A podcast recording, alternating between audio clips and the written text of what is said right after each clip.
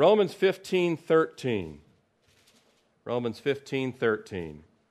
Now, may the God of hope fill you with all joy and peace in believing that you may abound in hope by the power of the Holy Spirit. For, um, for a world that we live in, this is an incredible verse in so many ways. It's also an incredible verse for us as believers specifically. But we live in a world, when you look at what Paul has said here, the God of hope will fill you with all joy and peace in believing that you'd abound in hope by the power of the Holy Spirit. Writing to the Romans, ancient Rome was not a great place. You had the pseudo peace of Pax Romana, pseudo peace. Not so great if you were Jewish or Christian, but the debauchery, the violence, the uh, just complete immorality of the Roman, the paganism, the false gods, the unbelievable proliferating debt of the Roman government, all the things, immoral, amusement, everything that Rome was in its pseudo peace of 200 years of Pax Romana. But Paul writes to the little faithful flock there in Rome, but you, he said, you can be filled with joy and peace, abounding and full of power. What a statement. We live in a world that is careening towards disaster. I know a lot of people don't think about that. A lot of people do. You kind of got basically two schools of thought when it comes to the unsaved world those that stick their head in the sand and those that are worried out of their minds. True? There's other, I'm sure that on a gradient there's other, but generally speaking, that's kind of the two camps. Drown it out or worry like crazy. We live in a world that's careening towards disaster. Iran really is near a nuclear weapon, for real. And the way that we're working as world leaders, they will have it soon. Some people, I believe, want them to have it. And they will have it. And like Hitler in the 30s, they'll use it. When he got the weapons he wanted, it wasn't just to look at them, it was to use them. Now, we know the Bible tells us all these things are taking place. What's happening in Syria? How many of you want to live in Syria right now? You can thank the Lord you don't. I have no idea why I wasn't born in these places. Egypt, the Ukraine. Have you seen the pictures of what's going on in Ukraine? Their, their prime minister ascended through a democratic process, but he's as dictator as they come. He's used backwards channel to manipulate the whole process. His family's getting wealthy. People are outraged. People are being imprisoned. He's putting his political adversaries in prison. That's just the Ukraine. North Korea, well, they're ruled by a dictator. 70,000 people plus in concentration camps. Concentration camps right now. This isn't a thing of uh, back in, uh, back in uh, Germany. This is today. Many. China suppressing, persecuting, imprisoning, torturing the underground church that are there. There's a continuous stream of natural disasters all over the world. We're coming up on the spring. You will see. I hate to say it. I don't enjoy it. I pray like you do that God would spare, but there will be massive tornadoes again. There will be mudslides. There'll be fires in California and Colorado and all the other things. They're coming. And some people will lose their homes and all those things that will take place. It hasn't stopped, has it? These things will continue to happen. There's a looming financial crisis. I know Wall Street's riding really high right now, but it's on fumes, isn't it? because we've got 17 plus trillion in debt. Go look at the debt clock, it'll actually make you dizzy. Watch the numbers, you know. Oh, that doesn't matter. Yes, it does. China and Russia hold a lot of our debt. Matters of more than most people think. Now, how are people responding to all these things? Remember, there's two schools of uh, those that stick their head in the sand and those that worry like crazy. I'm talking about the unsaved world, although some believers act the same way of both those two things. In the last 45 years, I'm 45 years old next weekend. The last 45 years, not, this statistic had nothing to do with my birthday, just coincidentally.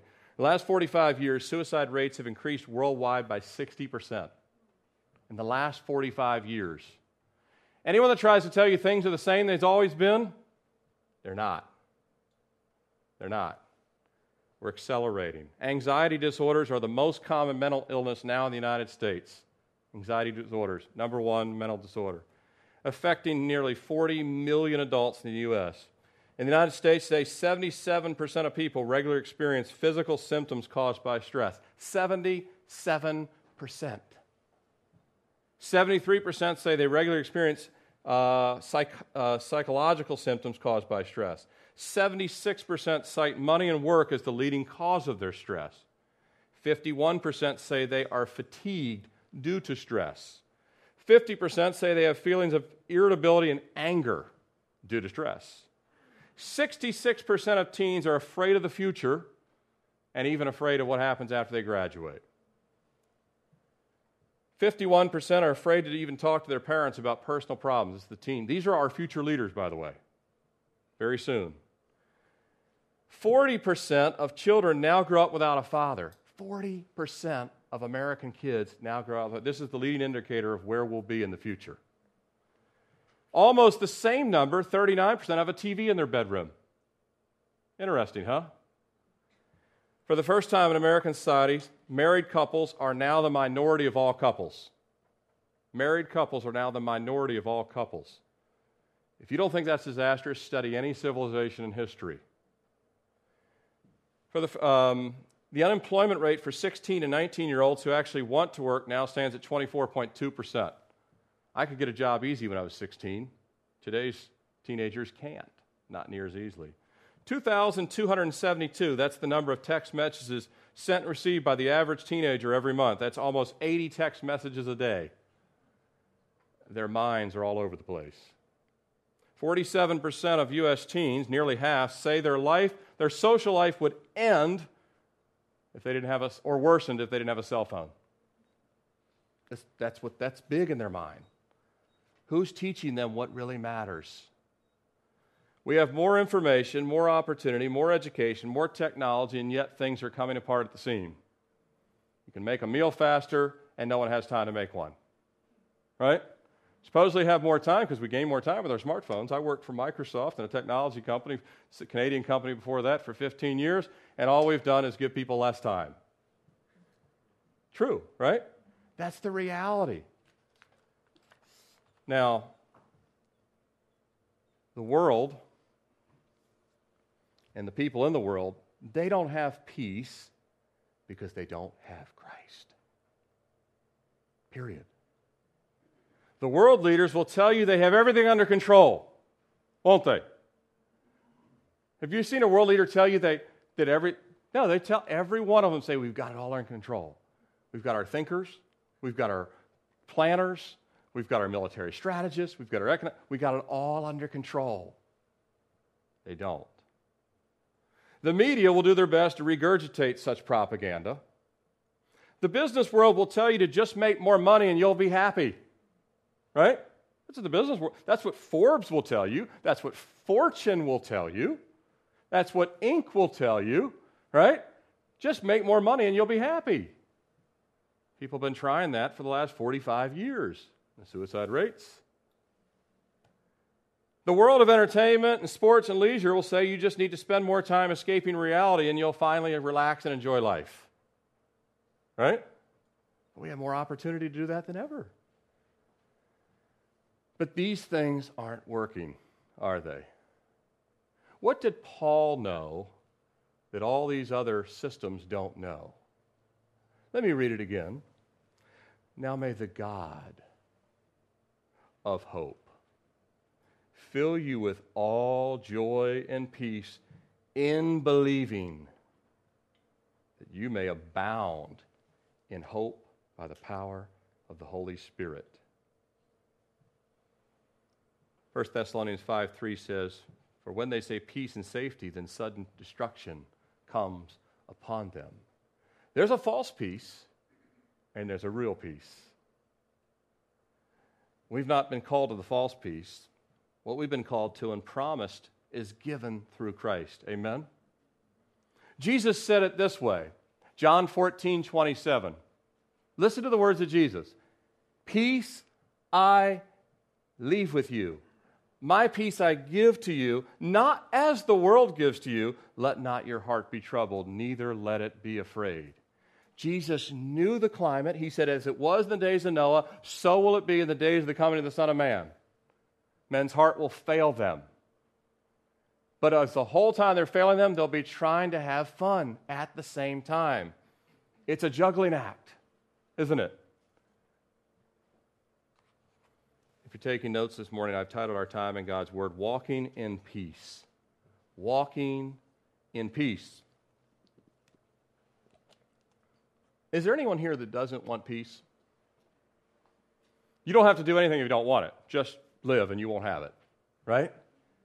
I don't know anyone. The world's trying to find it. I don't know how many peace flags and peace signs and peace parades and peace agreements and peace treatment, but then individually is what I'm talking about here today. More individually, people want to have peace. Paul knew that the Roman church needed peace.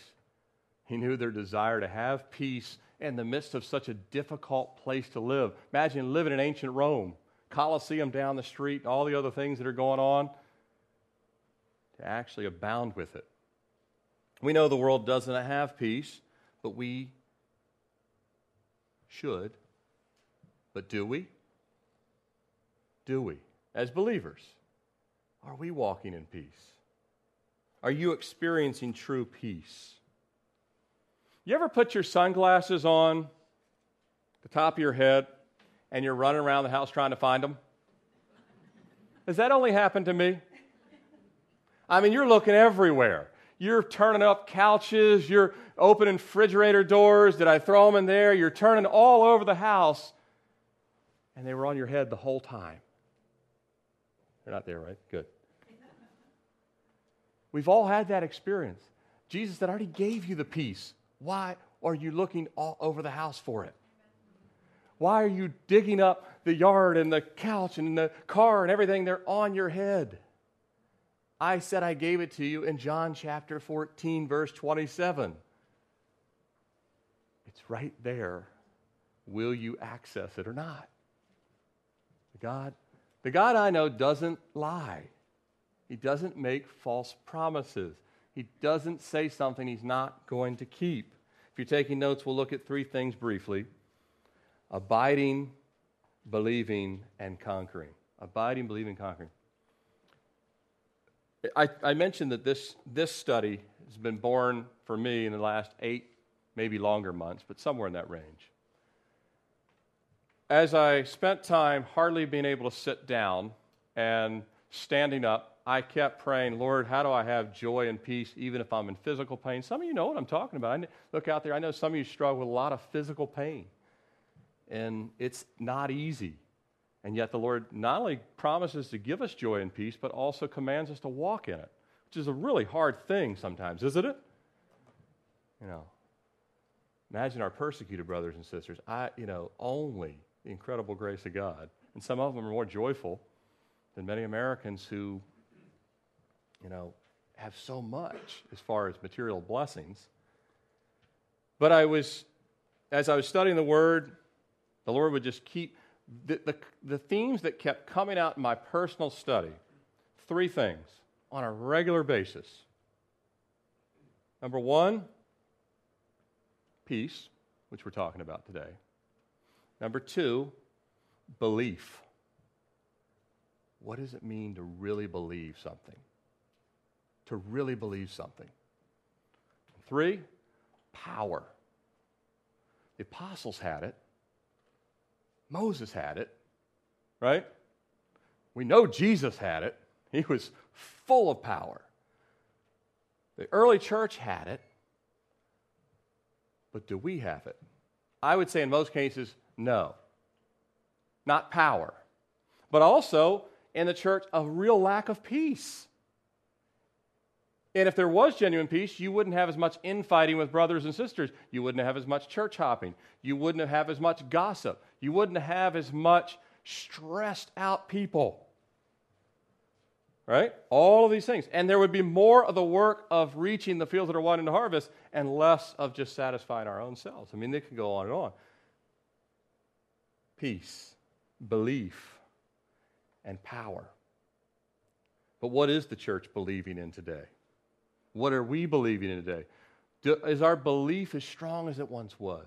We'll look at these things in brief uh, this morning. Do we have peace? You know, Jesus, his birth, we just went through this in Luke, um, couple, first couple of chapters. When Jesus' birth was announced, it was announced as what? Peace on earth. If there's one thing God knew the earth didn't have, it was peace. The angels said, We know it. We observe it a lot. You guys do not have peace. But we got good news for you. The Prince of Peace has arrived. He has an unlimited reservoir of peace. And He's guaranteed us, as His children, His peace. He not only desires us to walk in peace, do you believe that? How many believe that Jesus actually wants you to really experience peace? Maybe for the first time. I'm not even talking if you, you might be saved. Praise the Lord, your name's written in the Book of Life, but you're not walking in peace. By the way, I've been there. I, one of the reasons why the Lord uh, probably slowed me down, I'm too amped up to begin with, all the time. It's been that way since I was a kid. My blood pressure will skyrocket watching a football game. I'll do the dumbest things because I'm way too amped up a lot of times, and God has had to teach me, and I'm still learning this lesson, by the way. I'm preaching to myself here, too. It is time, the Lord says, to walk in the stillness of the Lord. Go reread the 23rd Psalm. David was a mighty man, but not running around with his head cut off, right? He was calm under reserve, walking in peace the Lord desires us to not only have that peace, genuinely possess it, but to share it with other people. It, to bring it wherever we go with our countenance, to bring it with our attitudes, to bring it with our speech, uh, and then, of course, most importantly, to be sharing the gospel of peace. Because without that, everything else is temporary anyway. Because we now are to represent Jesus 1 John 4 17 says, Because as he is, so are we in the world. You realize Jesus says, I want you to represent me. Do you think Jesus was ever stressed out, maxed out, agitated, irritated? Now, I know none of us are Christ. He's the, he's the ultimate high bar, right? Nevertheless, he wants us to walk as he walked. Now, as I've been studying, as I mentioned, uh, and just meditating on the past eight, nine months or whatever, uh, on Lord, what is it? In every study, I'm circling the word peace in my own Bible, circling belief, circling uh, power, just kind of absorbing, Lord, what is it you're trying to say? And then I'm in the middle of studying Ro- the book of Romans for a Wednesday night, and I come upon Romans 15 13. And it blew off the page like it was a rocket. I was like, wow. Now may the God of hope fill you with all joy and peace in believing that you may abound in hope by the power of the peace, power, and believing all in the same verse. I've read that verse before, but it went like this. Oh, a nice little salutation or something. No, no, no. I, what I read it after meditating on those three concepts for about eight months, it hit me like a nuclear bomb. I was like, wow. And if you actually take that the verse before is about Jesus, you actually get the whole Trinity as well. God wants to fill us. I mean, fill. You know what it's like to be filled with something? Filled. And that means there's a void there that only God can fill. You can't acquire peace You can't buy peace. You can't earn peace. You can only receive peace. True? You can't manufacture it. It's not a tangible, you can't grab it. There's no, uh, I know Costco sells everything, but peace isn't on the shelf. Trust me, it seems like they have everything, don't they? But you can't buy that on the shelf. You have to receive it, it has to be filled, it has to be given. What does it mean to be filled? Well, let's look at abiding. Abiding. Now, may the God of hope fill you. The glass has to sit still to be filled. True? And just, you know, moving the cup like this under the spigot, get all, you get some of it, but really to be filled, you got to place it there, leave it there, and let it be filled. We need to be filled. God wants to fill us.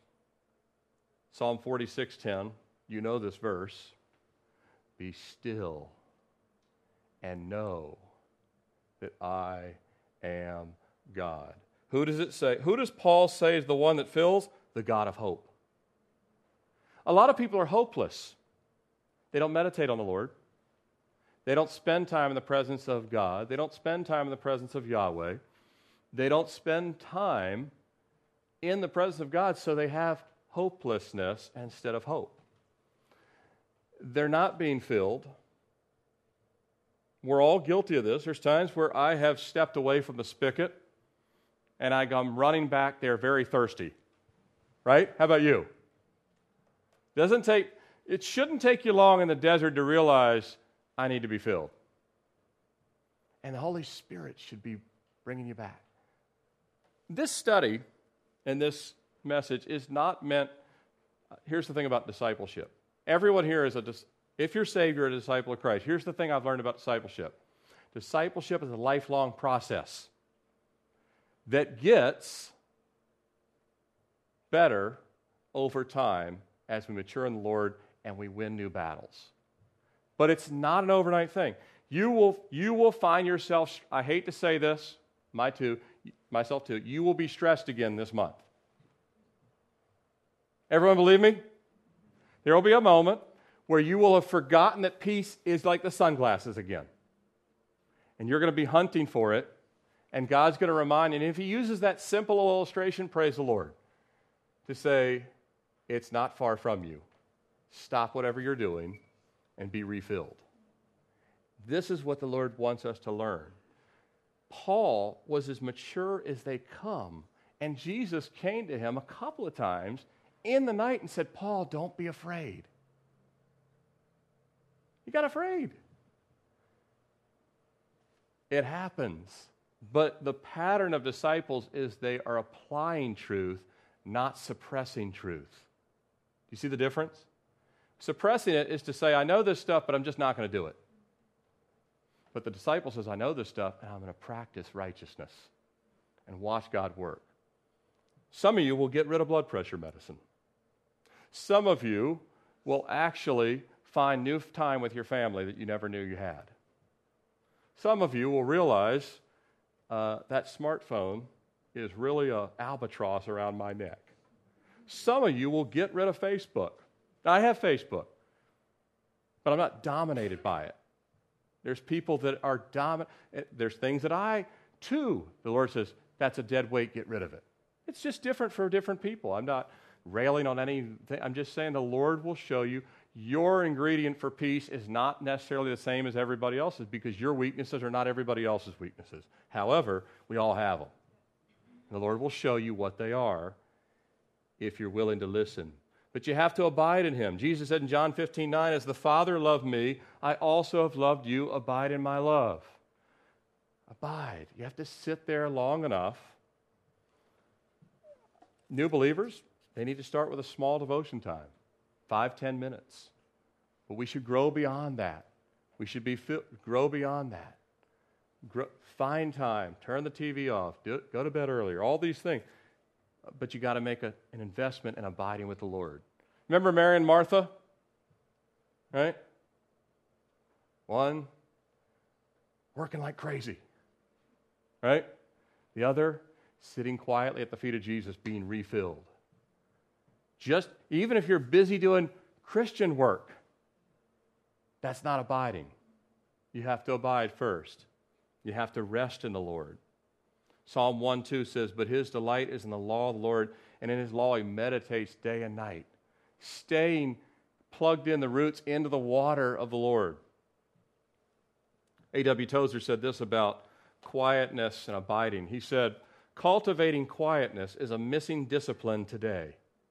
The quietness needed to nurture inner life hid in Christ. That was in the 20s and 30s or 40s, somewhere in that range.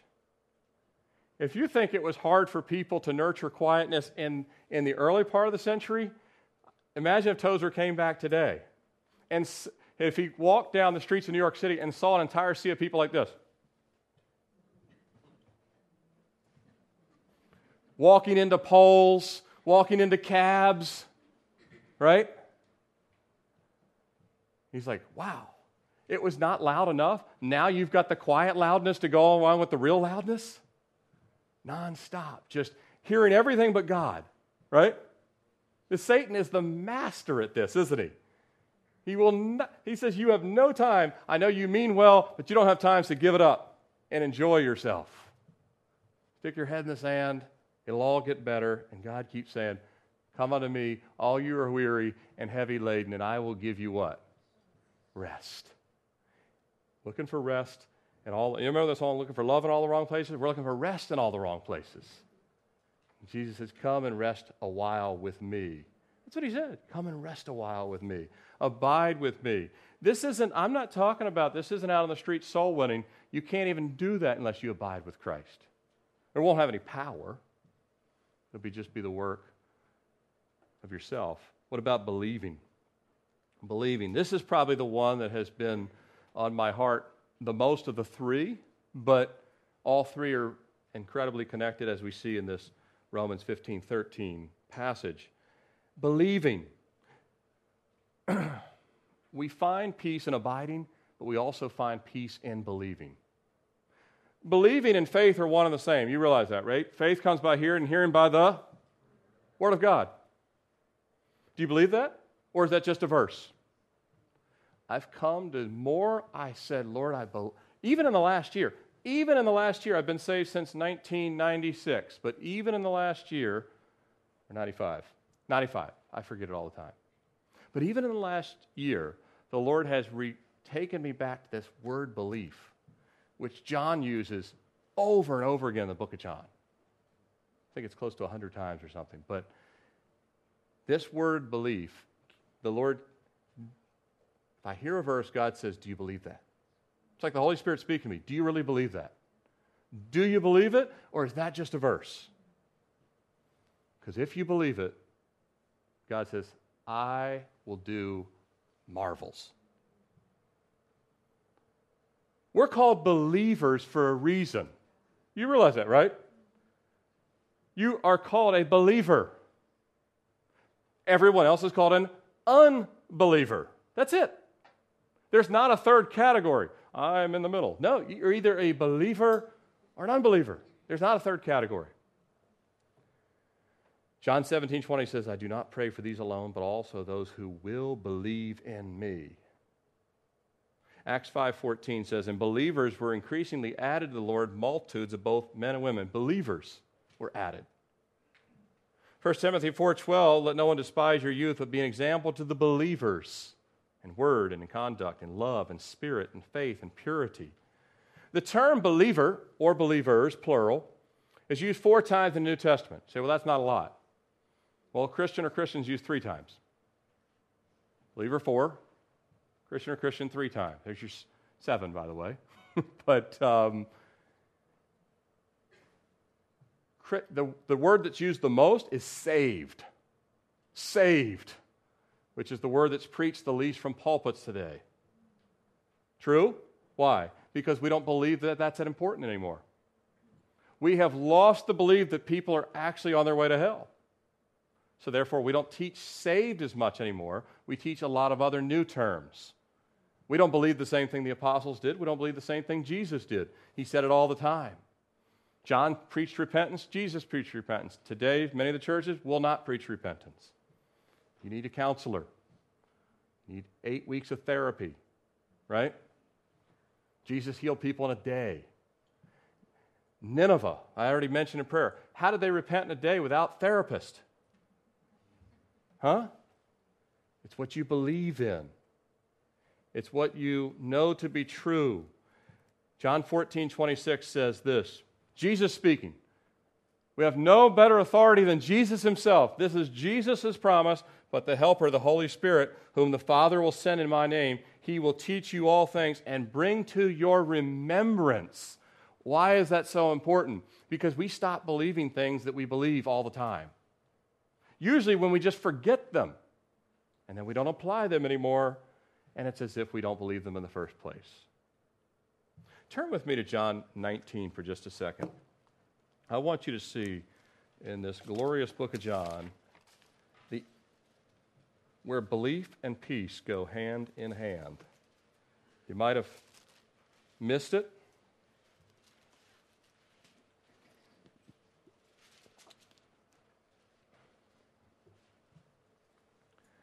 John chapter 19, look at verse 35 to start with. John chapter 19, verse 35. John speaking or writing here under the inspiration of the Holy Spirit, and he who has seen has testified, and his testimony is true. And he knows he is telling the truth. John doesn't care if you think he's lying.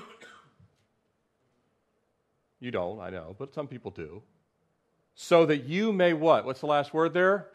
Believe. So that you may believe.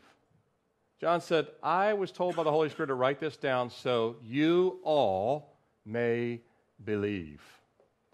It's one of the reasons why the Lord led me to do the book of Luke.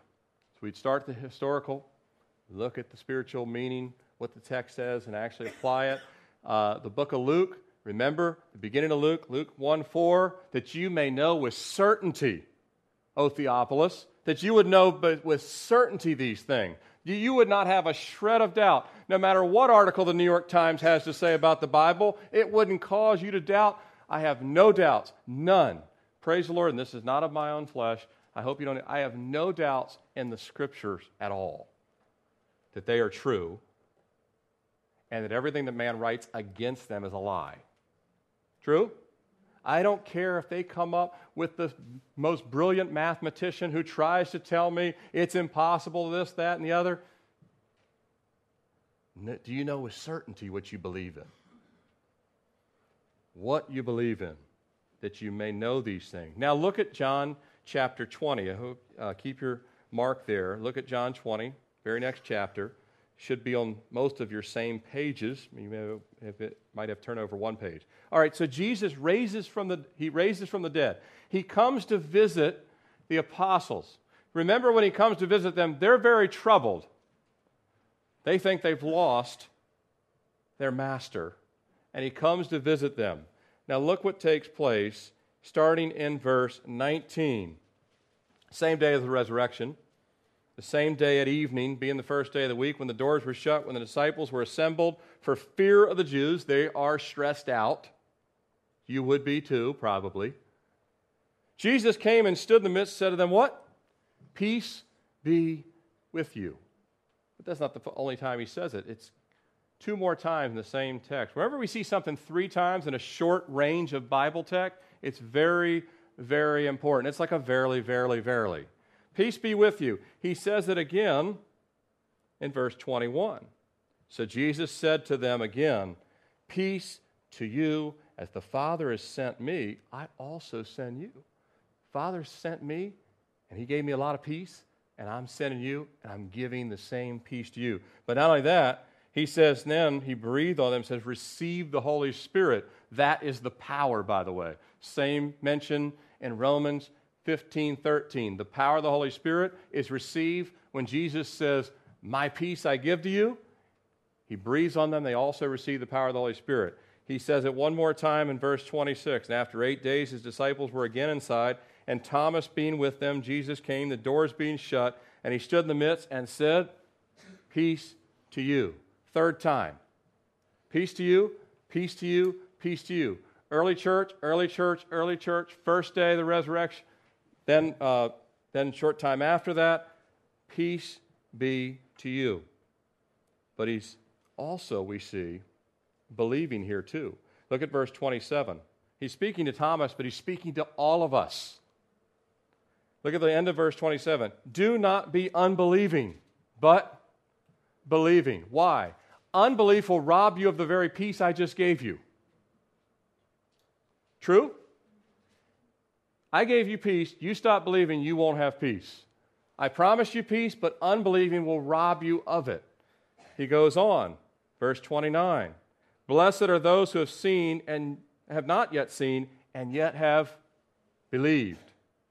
And then here's John writes another clincher in verse 31. But these things were written that you may believe that Jesus Christ, the Son of God, and that believing you may have life in his name. Peace, peace, peace. Believe, believe, believe. All the same text. How important it is. Jesus is establishing conversations with the early church. I've come to give you peace, but you have to believe.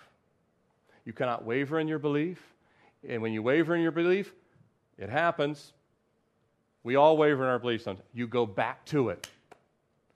And he goes, Then I'll re-drench you with peace. But if you've lost peace, you've guaranteed to have lost some belief as well. One leads to the other. 1 John 2:24 says, "Therefore, let that abide in you which you heard from the beginning. Let it abide in you. You have to let it abide in you.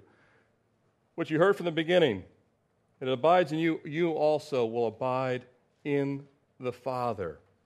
You have to re preach truth to yourself on a regular basis. You have to be in the Word. Faith comes by hearing. Here, you have to say these verses to yourself, memorize Scripture, talk to yourself and say, Lord, I believe these things. Even claim, even give God glory for His truths. Just ride down the road, say, God, I love that your word is true. Do you realize that's peace giving? You say, well, that does that that can't possibly work. Start doing it on a regular basis, you'll be amazed at the cares of the world that'll start to drop off to the wayside. Because God's word is an absolute mountain that will push everything else out of the way. The sunglasses are on your head. You're looking everywhere. And God says, Start talking to me about how true I am. Start telling me how much you love to believe my word, and I will pour out peace and an abundance that will overflow in your life. We all need to do this. We as a church need to do this. If we do not do this, we will not see victory. There's not a shortcut. It will take time. It will take skinning your knees to realize I was once again running around with my sunglasses on my head. And you God will keep bringing you back. And those gaps will get shorter. Amen? The gaps will get shorter. The times of being stressed and overloaded will become less. You'll, real, you'll stop and catch yourself and say, Why don't I go back to something God has said and stand on that for a minute and stand on the threat I just got my boss says, you know, we might phase everybody out in six months. You might hear that. Satan will say, run. Cut off your fingers. Run around. Get stressed out. Head back to the bar again. Drown it away. Right? And God will say, no, no, no, no, no, no, no. Peace I've given you. Peace, come back. Come back. I said I would never leave you or forsake you. I'm not sure I can believe that one. You meant it for Paul and you meant it for Peter, but you didn't mean it for me. God said, Yeah, I meant it for you too. Meant it for all of my children, those that would believe in me. You've got to continue to invest in believing. Our belief should, become, should be becoming greater, not weaker. Abraham Lincoln said, I do not think much of a man who is not wiser today than he was yesterday. In like manner, we should be becoming more believing, not less believing. Not less believing, more believing. Paul wrote to Timothy in 2 Timothy 3 14 through 16, You must continue in the things you have learned. Continue in the things you have learned and been assured of, knowing from whom you have learned them, and from childhood you have known the Holy Scriptures, which are able to make you wise for salvation and also for sanctification, by the way, which is in Christ. All Scripture is given by inspiration of God and is profitable for doctrine, for reproof, for correction, for instruction in righteousness, not just instructing everybody else, instructing yourself. Amen? I don't preach to you near as much as I preach to me. I only see you on Sundays and Wednesdays. I preach to me a lot because me forgets things. right? You have to preach to yourself and re-believe and be refreshed and believe and say, Lord, I need your peace. And God says, All right, start calling out my promises. Just start naming them.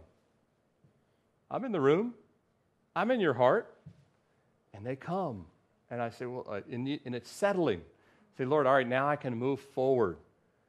I wrote a few things down, wondering if you still believe these. Or, or if your belief in them is not as strong as it used to be. Be really honest with yourself. God knows the truth. It's okay if you say, Lord, I don't believe these like I used to. I don't even think about these like I used to. They don't mean that much to me anymore. My belief is low on these. Do you believe the fields are white unto harvest? I maintain that many do not believe that. If we believed it, we would live differently. Right, Aaron? Do we really believe the fields are white unto harvest? Or we say they're really not? Nobody cares. Nobody wants this stuff. I, of course, wanted salvation, but nobody else would. I'm sure glad I got saved. I know nobody else wants this. No. Jesus said, He's the one that said they're white unto harvest. Amen? If he says it, there's no more debate. The fields are white unto harvest. End of story. How about this one? Do you believe this? God is not the author of confusion. If you're confused, if the church is confused, God is not confused. Amen? The confusion is not coming from God, it's coming from us, it's coming from Satan. You believe this one? Seek ye first the kingdom of God. If, are you? Or are you seeking first the kingdom of man? Your career, your entertainment, your pleasure, your fun. Again, not all those things are wrong, but they can't be first. True? They can't be first. Um, how about this one? Jude wrote, do you believe this one? Building yourself up in your most holy faith. Or is that not important? Building yourselves up in your most holy faith. How about this one? All things work together for good to them that are called according to his purpose. Or do we immediately complain about everything that comes our way, assuming that it was all a big accident? Did you know that God knew everything that was going to happen to you this past week? and he could have prevented every one of them. Now, I'm not talking about the, the dumb things we do, right? You can't blame God if you're tired because you stayed up till 3 in the morning and had to work at 7. That's not something that God, that's something we did to ourselves. But he does allow other things that absolutely come our way that he could have prevented. And he says, now how you respond to it will grow you. How you respond to it. Say, Lord, you've allowed this to happen. So and so said something about me, it's not true, and how can I love them anyway? Right? All things work together for good. How about this one? Whatever things are lovely and a good report, think on these things. Many Christians watch garbage and they wonder why they have no peace.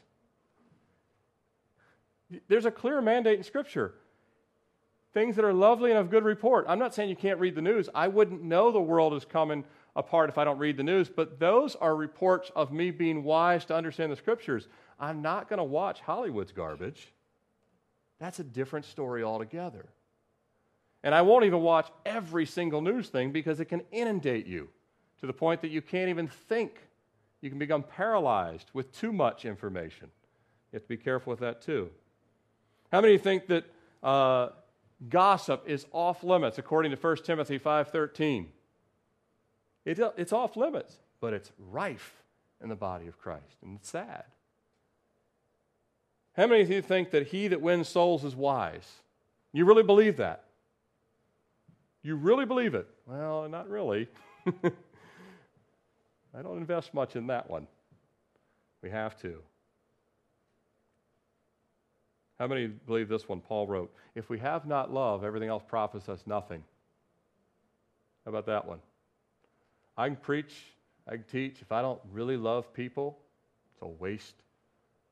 Everything I ever have will be wood, hay, and stubble. Everything you ever have will be wood, hay, and stubble. Love must be the deep motivator of what we do love for the Lord and love for others. And by the way, you get peace when that's your motive. If your motive is for a pat on the back, you'll never get peace. Isn't that true? If your motive is for people to remember how great a job I did, you won't have peace. But if your motive is, Jesus, I'm doing this for you, you'll have peace. And I love the other people, you'll have peace. How many believe this one? Jesus is coming quickly. Ooh, he said he was, but he's still not here, so I bet. Don't doubt it. Amen? You got to believe it. You got to believe it. I want to, one last thing, just from a practical standpoint, and I'm just going to close on very quickly on conquering. Uh, just a couple of verses. Um, I wanted the emphasis on this to be believed. But turn with me, just, just I want you guys to see something practical that I was looking at yesterday in Proverbs. Proverbs chapter 12. Proverbs chapter 12. This is so, Solomon wrote of these things so long ago, and our, and our nation and the body of Christ so struggles with these things. I, I, I read all those statistics at the beginning.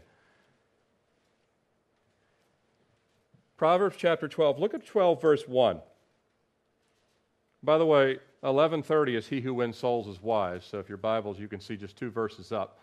Uh, Proverbs 1130, he who wins souls is wise. But Proverbs 12.1, whoever, whoever loves instruction loves knowledge, but he who hates correction is stupid. I love when God corrects me. Get in the habit of saying this to God God, I really needed that. Get in the habit of saying to the Lord, I really needed that. In your own study, when we teach from the book of Luke or uh, where we're headed, I'll tell you where we're headed on, on Wednesday nights. I'll break, we're going to the book of Ezekiel. And when we go these places, when the Lord speaks, say, God, I really needed that. He loves a humble heart. He, he will not cast you aside when you approach him with that demeanor. God, I really needed that. Help me to apply that. Forgive me for not applying that. This is not, God is not beating anyone here today. He's calling you into peace. The world is beating you and not giving you peace and lying and taking your money at the same time. Satan gets you coming and going. True? Whereas God says, Why do you do business with him? You're trying to, I, I, I offer you bread with no money. He says, Buy the bread. You neither get the bread nor anything else, and you go back and buy again. Dumbest thing you can do. Pro- Solomon, he's thinking, he's like, what word do I use? What word do I use? How do I? Stupid wisest man in the world. He goes, I, What is the kind of counsel I would give to people like that? Stupid. This is what Solomon came up with. You don't take instruction, stupid. He moved on to the next verse. Nothing more to write about it. If you don't like correction, stupid. If you like correction, you love knowledge of the Lord. And God says, I'll give peace. Look at, uh, look at verse 25. This is one that's amazing for the day and age we live in. Verse 25 Anxiety in the heart causes depression, but a good word makes it glad. Where do you get a good word if no one's around to give you a good word? Right here. Jesus is the friend that sticketh closer than a brother. It doesn't matter if someone else doesn't give you a good word. Jesus says, Come to me, I'll give you a good word. I'll help you snap out of anxiety, and I'll even deliver you from depression. However, if you say, I don't believe that'll work, I'm going to watch another program and see if this goes away. Or I'm going to have two beers and see if that helps. And God's, go back and read Proverbs 12.1, then read Proverbs 12.25, and call me in the morning, is what Solomon would say, right? Go back to that, and you'll find that what you believe in, if you say, Lord, I'm going to reinvest in believing your truth, God says, I'll, I'll give you peace. Closing remarks here about conquering. This is the power. Romans 15 13. To say something about that. I know we're low on time, but the Lord tells us He wants to give us peace. He wants to fill us with peace. And not only peace, even joy there. But it has to be in believing. When you stop believing, the spigot is turned off for peace. Go back to believing, the spigot is turned back on, and the Prince of Peace pours it back out again. But not only that, he says, You'll abound by hope, bound in hope by the power of the Holy. You know, the Holy Spirit never runs out of power. Dominion power could run out of power, right? The world could run out of power. Earthquakes could, could destroy the grid. The Holy Spirit never runs out of power, dunamis power. And the Holy Spirit will give us the power that we need to go forward. But it's not like, like I said, it's not like Tim amped up power. That's not. We all have our own personality makeup. That's not power. I know a guy, he's a really driven guy. That's not power. Power is from the Holy Spirit that we're talking about here. That a person on their deathbed can be praying more power than someone who has the gift of gab. Right? That power is from the Holy Spirit. Jesus giving to Paul this information in Romans 8:37, Paul says, "Yet in all these things we are more than conquerors through him who loved us." Conquerors. Look at look at Romans 16:20. We're going to get to this this Wednesday again, which is not the emphasis of our study on Wednesday, but we're going to hit it. But uh, look at look at Romans 16:20. What a verse. And by the way, you'll see peace again. And you'll hear see it in an odd way. Look at what Paul wrote to those blessed believers in Rome. And the God of peace will crush Satan under your feet shortly. The grace of our Lord Jesus Christ be with you. Amen. What a statement. Paul says, Don't sweat this. You actually can walk right over top of the enemy's barricades. Isn't that great? Do you believe that? Do you really believe that? Do you believe that you can walk through? The enemy has barricades for our church, has barricades for your family, has barricades for you individually.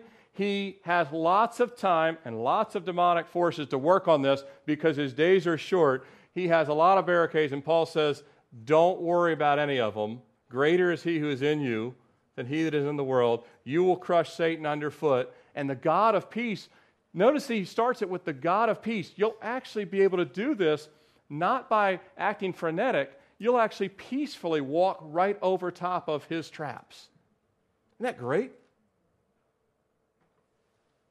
But it's the God of peace who crushes Satan. Notice that we don't crush Satan. Don't be getting into this false doctrine of you start talking to Satan. I rebuke you and all this other stuff like that. He says the God of peace will crush him. You just do the walking in peace. Amen? He says, You just walk in peace. God will take care of crushing him and moving his traps out of the way. And you can walk forward. David wrote in Psalm 55 18, He has redeemed my soul in peace from the battle that was against me, for there were many against me. But he says, The Lord has redeemed my soul in peace, even in the battle. We can be conquering we can know that the power of the Holy Spirit is with us. But the Holy Spirit will not be giving us that power if we're in rebellion, if we're in unbelief. Jesus said, Don't be unbelieving, right? We will not receive the power of the Holy Spirit if we don't believe. Those of us that will go to Bon Air tonight, we need to believe that God will open eyes. We have to believe that. And keep believing it more and more as we walk day by day. Amen? The last thing I'll say about this coming year, I, this, I, did, I did everything totally different this year. I didn't put a bunch of slides together. God gave me that one verse to preach this whole message and teaching off, Romans 15 13.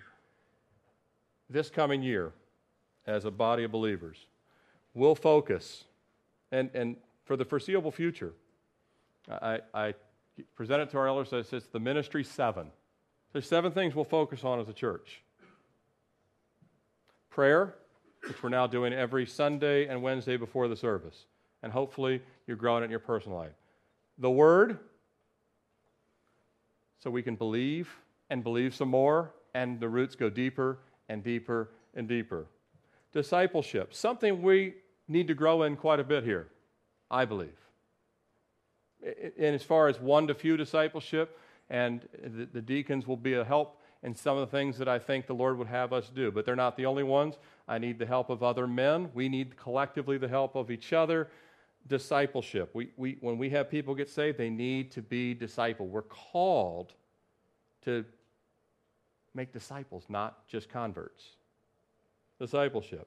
Uh, fourth is children's ministry, which technically is just under the umbrella of discipleship. The only reason why I have it as a separate category is because you can't speak to children the same way as you speak to adults. When I was reading all the bad statistics, I left a lot of things out that I can't do with the children here. That makes sense? Children's ministry, we disciple them in a different way.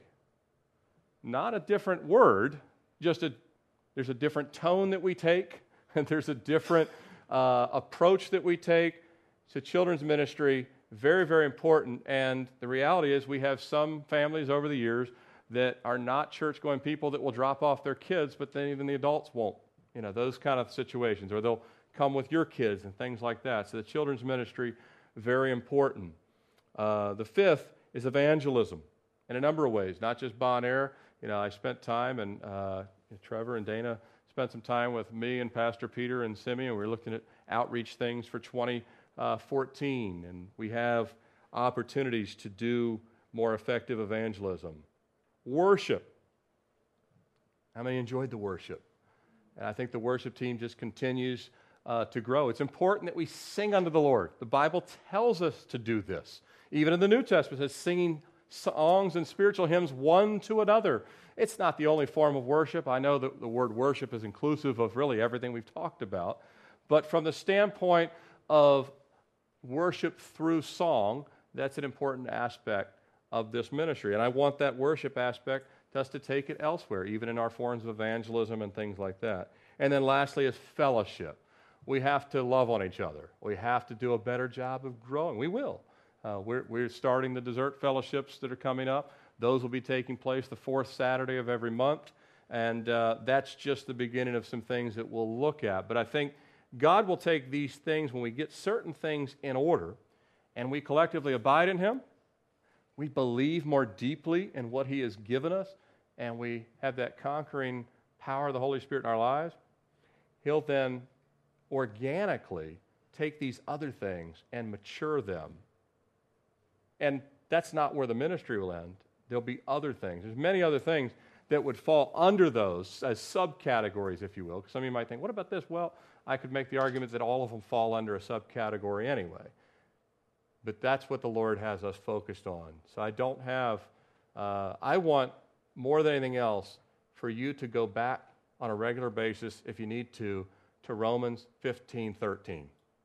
On a, one verse. You're sitting in your car at lunch and you're feeling bummed out. Open your Bible and read Romans 15 13. What Paul wrote to them is still to us. Amen? Let's close in prayer.